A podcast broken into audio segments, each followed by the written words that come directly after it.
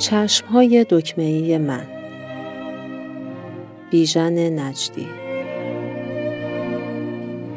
پیوست پادکست مداد سیاه.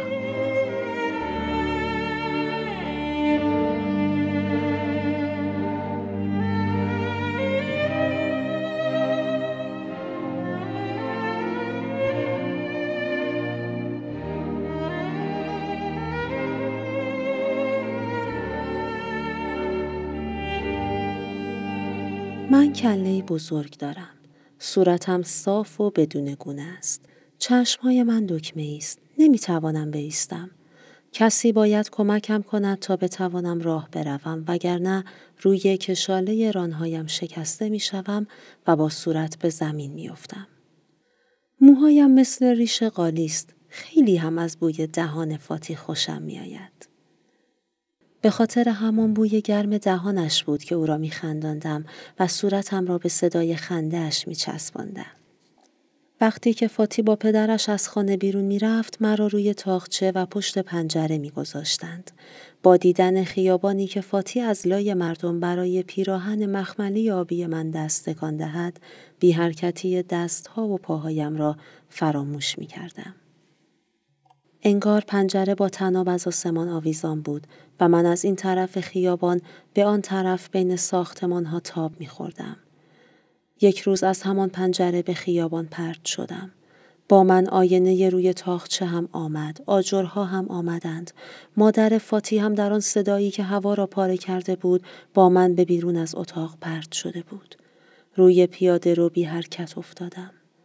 مادر فاتی کمی دورتر از من دوبار پاهایش را تکان داد و بعد مثل من با چشمهای دکمه‌ای به مردم زل زد. اما من نگاه کردم به گلدسته مسجد که قد سبزش را کشانده بود تا وسط آسمان و صدای اذانش را به پشت ابر میمانید. در اطراف من مردم میدویدند. دود از درهای باز خانه بیرون می آمد. بوی قند سوخته از پیاده رو می گذشت. پشت دود یک درخت خرما آتش گرفته بود. مردمی که مرده ها را کون کرده و با سلوات رد می شدند خیلی درشتر از آنهایی بودند که همان چند دقیقه پیش از زیر پنجره می گذشتند. بین پاهای آنها دنبال کفش و ساق پای گوشتالوی فاتی بودم.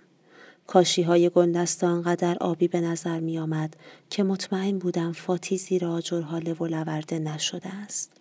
هنوز چانه من خیس از آب دماغش بود.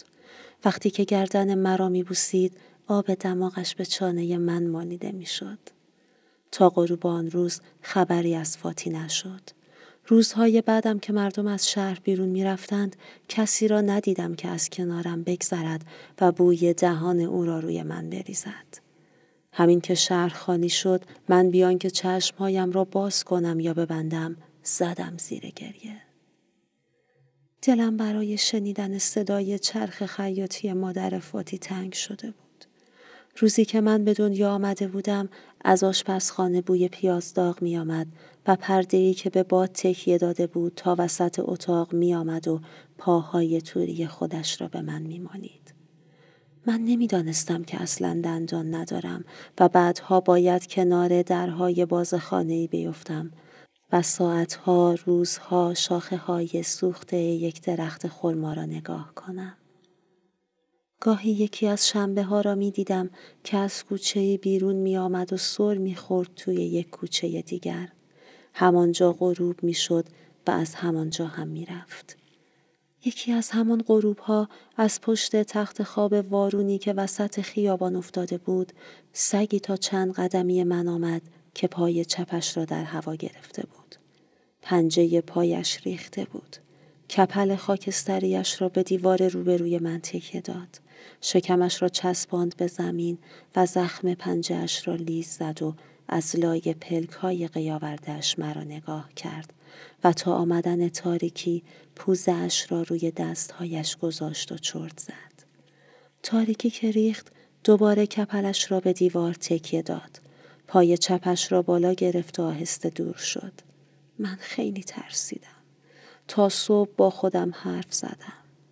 روزهای بعد خالی بودن خیابان حوصله مرا سر می برد.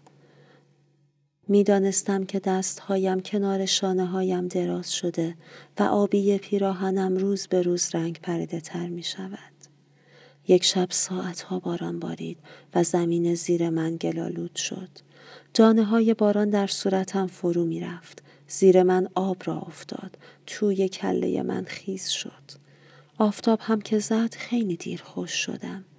یک بار هم باد تندی آمد که یکی از دستهایم را تکان داد و یک تکه سایه را از این پیاده رو برد و روی آن پیاده رو ریخت.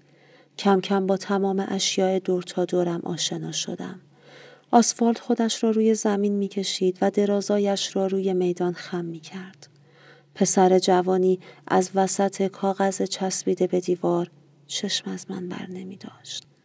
آنقدر پس کله من روی زمین مانده بود که می توانستم صدای رودخانه زیر پل را بشنوم حتی صدای عبور آهن را بار اول از آب شنیدم مدتها بعد دیدم که از ته خیابان آهن پاره بزرگی جلو می آید.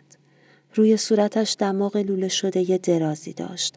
پاهای آهنیش گرد بود و زمین را خط می انداخت. از کنار صورتم گذشت. پشت سرش ادهی پیاده می آمدند که کلاهشان را مثل سطر دست گرفته بودند. با هم حرف نمی زدند. فقط یکی از آنها که روی آهن نشسته بود به طرفشان داد می کشید. او لحجه فاتی را نداشت و نمی‌دانست که من و درخت سیاه شده خورما نگاهش می کنیم. پشت سر پیاده ها دو نفر تخت روانی را می آوردند که مردی روی آن دمر افتاده بود. آنها به حیات مسجد رفتند. تخت روان را کنار حوز گذاشتند. سرشان را در آب حوز فرو بردند. خودشان را خنک و خیس کردند. همانجا دراز کشیدند. بیان که تخت روان را با خود ببرند دور شدند. مردی که دمر افتاده بود همانطور باقی ماند. به نظرم داشت توی زمین را نگاه می کرد. گاهی فکر می کنم که او نباید زیر لباسهایش مثل من غیر از خورده پارچه های کنار چرخ خیاطی استخوانی چیزی داشته باشد. روزی که مردم دوباره به این شهر بازگردند حتما او را از کنار دیوارک حوز بر می دارند. این را می گویم تا بدانی من کجا افتادم. با تو هستم فاتی.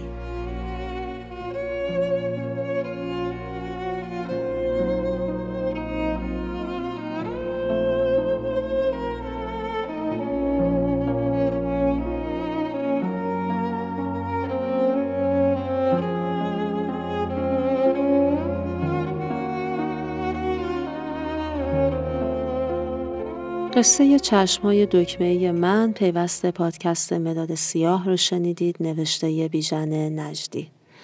کاور این قسمت پادکست عکسی از دامیر ساگلوج عکاس 49 ساله بوسنیایی دامیر عکاس مستنده و این عکس متاسفانه تصویر یه حادثه تلخه که 26 اکتبر 2016 توی فیلیپین اتفاق میافته. دختر 17 ساله‌ای به همراه دوستش توسط یه سری موتور سوار ناشناس کشته میشن و دامیر یه سری عکس از صحنه حادثه می‌گیره و این یکی از اون عکس هست. ممنونم که مداد سیاه رو میشنوید. یادتون نره که نظراتتون رو توی اینستاگرام یا توییتر برای من بنویسید. به مداد سیاه پادکست ادساین جیمیل هم می‌تونید ایمیل بزنید. قسمت های قبلی پادکست مداد سیاه رو اگر دوست داشتید می‌تونید از اپ های پادکست گیر سایت شنوتو یا کانال تلگرامی مداد سیاه بشنوید. ممنونم از همراهیتون با مداد سیاه مرزیه شهر سبز هستم یه شاگرد با انگیزه توی کلاس قصه